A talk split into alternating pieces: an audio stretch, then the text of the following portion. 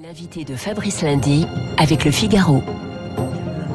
Bonjour Dominique Moisy. Bonjour. Soyez le bienvenu dans le studio de Radio Classique. Vous êtes conseiller spécial de l'Institut Montaigne. J'ai beaucoup de questions à vous poser. Cette euh, guerre, elle inquiète beaucoup de monde, elle suscite beaucoup de réactions. Vladimir Poutine, c'était hier après-midi, il annonce mettre en alerte la force de dissuasion russe. C'est pour impressionner ou il a vraiment envie d'y aller? Non, c'est pour impressionner. Il veut nous faire peur. Les choses ne se passent pas sur le terrain comme il le souhaitait. Il accumule les frustrations. Son armée est moins efficace. Les Ukrainiens le sont beaucoup plus. Et soudain, il a réveillé l'OTAN et il a même créé l'Europe comme acteur géopolitique. Donc, qu'est-ce qu'il a? Eh bien, l'arme nucléaire.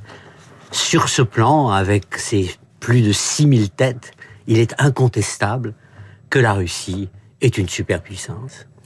Si jamais il mettait, en... parce que dans, la, dans sa tête, il a quoi? Quelle cible il voudrait viser avec ses armes nucléaires? Non. Non, vous aucune, dites non, aucune. Aucune. D'accord. Aucune. Son objectif, ni en Ukraine, ni l'Allemagne, ni la Suède, non, rien. D'accord. Son objectif, c'est de dire, écoutez, vous m'avez traité de fou, ouais. mais je peux l'être. Ouais. Et euh, si vous n'arrêtez pas euh, d'armer euh, l'Ukraine, de multiplier les sanctions économiques à l'égard de mon pays, eh bien, n'oubliez pas que j'ai l'arme nucléaire. Que j'ai l'arme nucléaire. N'empêche que quand il voit, quand il entend ce qui s'est passé encore ce week-end, on voit l'Allemagne qui se réarme, on va en reparler avec vous, Dominique Moisy, que la Suède, pays neutre, envisagerait d'aller dans l'OTAN, comme la Finlande également, des pays qui vont aussi livrer des armes. Qu'est-ce qui se passe dans la tête de Vladimir Poutine? Il dit trop, c'est trop? Ben, je crois que... Est-ce que l'homme est dérangé mentalement?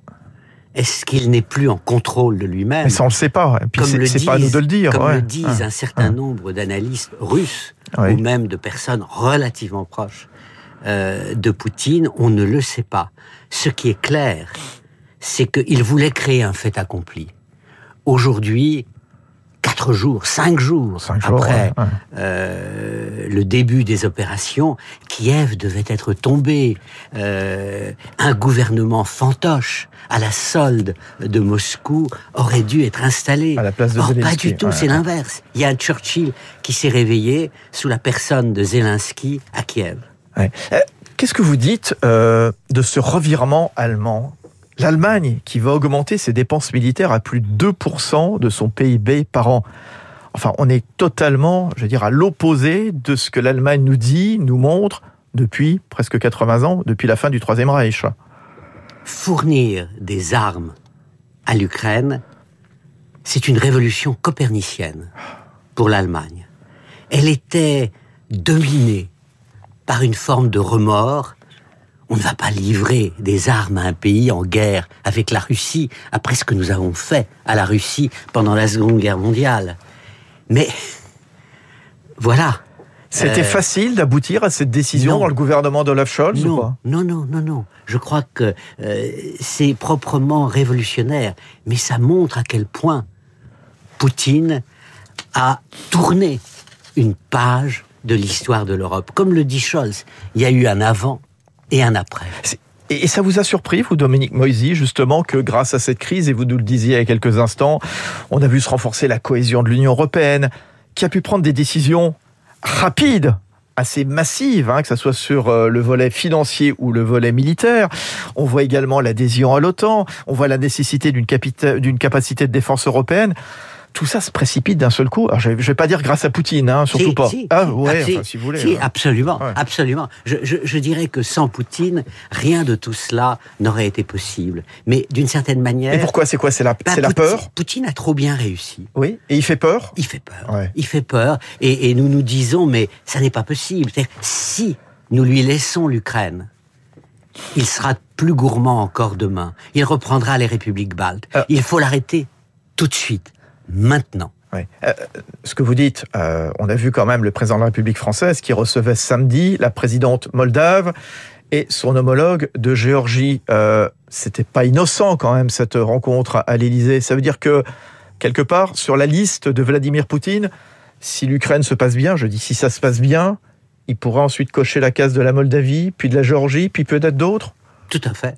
Tout à fait. C'est un, un scénario qui est plausible. Rappelez-vous hier, on nous disait, ça n'est pas un crétin, jamais il n'envahira l'Ukraine. Il a envahi l'Ukraine, il pourrait aller au-delà si on ne mettait pas un frein.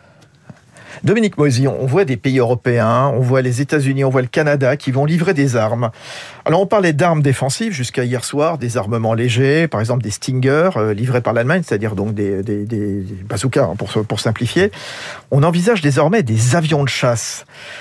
C'est quoi la justification? Et, en face de ça, quelle ligne rouge? La Russie, elle, elle va fixer aussi Parce que si elle voit débarquer des avions de chasse qui sont prêtés à l'Ukraine, à un moment, ça va l'énerver encore plus, non? Bah, le, problème, c'est que plus cette guerre dure, plus la Russie est isolée, plus cette guerre apparaît non pas comme la guerre de défense de la Russie, mais comme la guerre de choix de Poutine.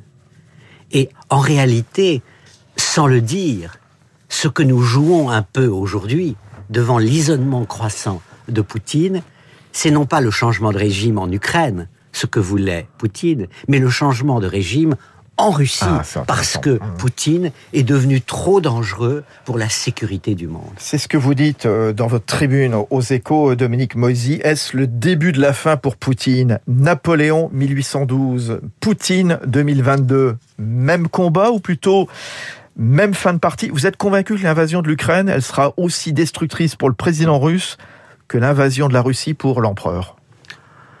C'est une hypothèse que je formule. Euh, aujourd'hui, la priorité est autre. Elle est double. Elle consiste, un, à ne pas céder au chantage de Poutine, deux, à tout faire pour préserver la paix du monde.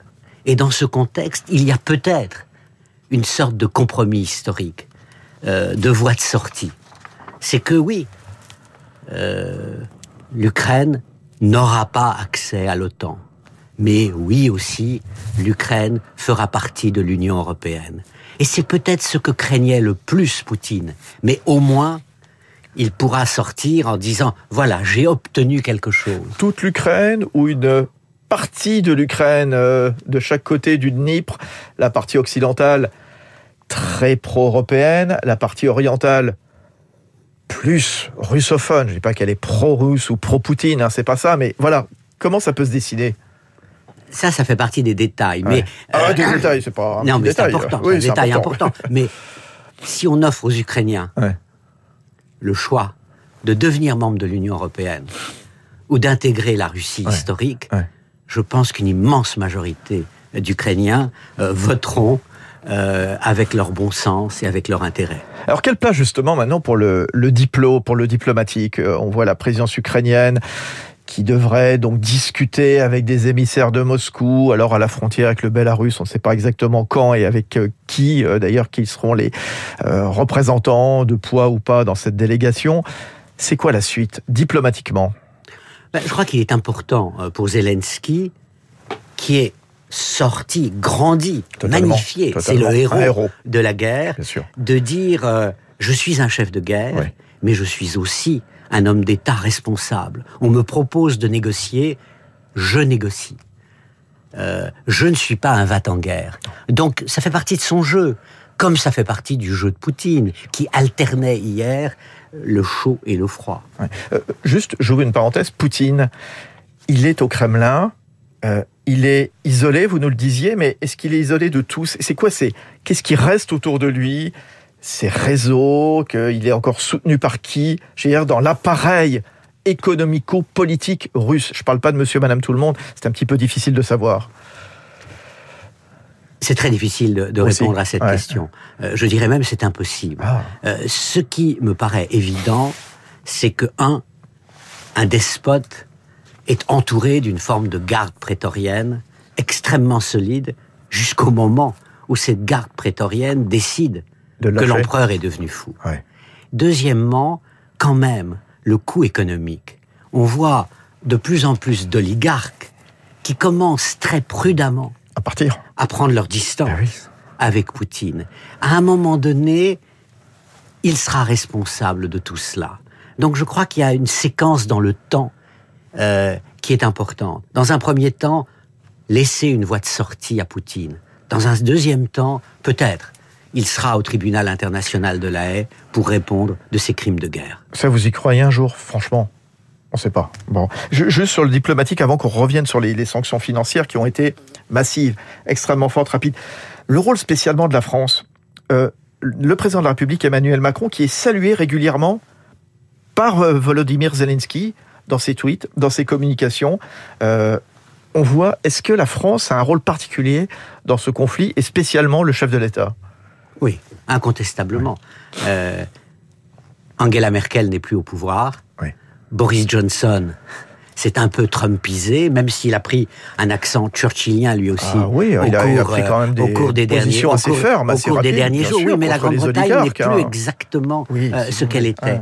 Et, donc, euh, les positions, euh, au fond, c'est la rencontre entre un homme et des circonstances. Macron était là au bon moment.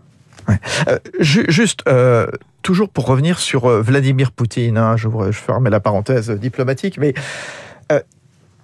il y a eu quand même les sanctions extrêmement fortes. D'aucuns disent, voilà, c'était l'arme de nucléaire financière. Hein, de taper la banque centrale, de taper les banques russes. On voit justement comment la banque centrale russe galère justement pour essayer de soutenir le qui, qui a encore chuté de 30%. On voit le, principal taux directeur qui a gagné 10 points là ce matin de la, banque centrale. Ça, ça va euh, éreinter Vladimir Poutine? Ça peut provoquer sa perte selon vous, Dominique Moisy? Bah, Ça l'isole dans le milieu des oligarques. Poutine disait Je ne vous offre pas la richesse. Il se tournait vers le peuple russe Je vous offre la gloire. Mais cette gloire est pas claire. Et la pauvreté l'est tout à fait. Et je crois qu'il y a, il y a une sorte de cercle vicieux. Euh, Poutine a dit aux Russes, avec force, l'Ukraine c'est moi, l'Ukraine c'est nous. Et vous voyez ces femmes ukrainiennes âgées dans la rue qui interpellent les soldats les russes. Soldats russes qui se vous devant les chars, tuer, nous sommes frères et sœurs. Je crois que ça démobilise aussi en partie les soldats russes. Ce que vous écriviez dans les échos, Dominique Moisy, euh, ce matin, Poutine est en train de devenir un péril mortel pour la planète qu'aucune grande nation, y compris la Chine, ne pourra longtemps tolérer. Alors justement, la Chine, moi, j'ai une question quand même à vous poser. C'est quoi sa position exacte? Elle s'est abstenue au Conseil de sécurité des Nations Unies en fin de semaine dernière. Elle utilise dans les médias chinois le mot de guerre et non d'opération spéciale, le nom que veut le Kremlin, etc. Est-ce que la Chine a un pouvoir pour dire un moment à Vladimir Poutine Stop, vous êtes allé trop loin? Si la Chine s'opposait à Poutine, même de manière discrète et indirecte, ce serait le point culminant de l'isolement de Poutine. Or, la Chine a créé une alliance privilégiée, bien évidemment, avec la Russie, mais pas à n'importe quel prix, pas à n'importe quelle condition. La, la Chine n'aime pas le désordre. Elle met en avant ce concept d'harmonie. Donc elle pourrait le raisonner ou pas? Difficilement, mais euh, Poutine est en train de devenir une énorme fausse note dans le monde d'harmonie que met en avant la Chine de Xi Jinping. Dernière question, euh, Dominique Moisy. Euh, les réfugiés, on voit déjà entre 300 et 400 000 Ukrainiens qui ont rejoint la Pologne, la Slovaquie, etc., etc. C'est pas fini. Comment est-ce que ce sera géré? Comment est-ce que ce sera acceptable pour ces pays? Je crois qu'il y a un sentiment de solidarité extrême euh, Plus que pour des Syriens ou des Afghans, clairement. Qui fuient aussi la guerre, il faut le rappeler. Totalement. Mais je crois qu'ils sont traités par les Polonais, par les Hongrois, par les Roumains, comme des Européens. D'une certaine manière, les Ukrainiens, individuellement, sont en train d'entrer dans l'Europe avant que leur pays ne le fasse collectivement.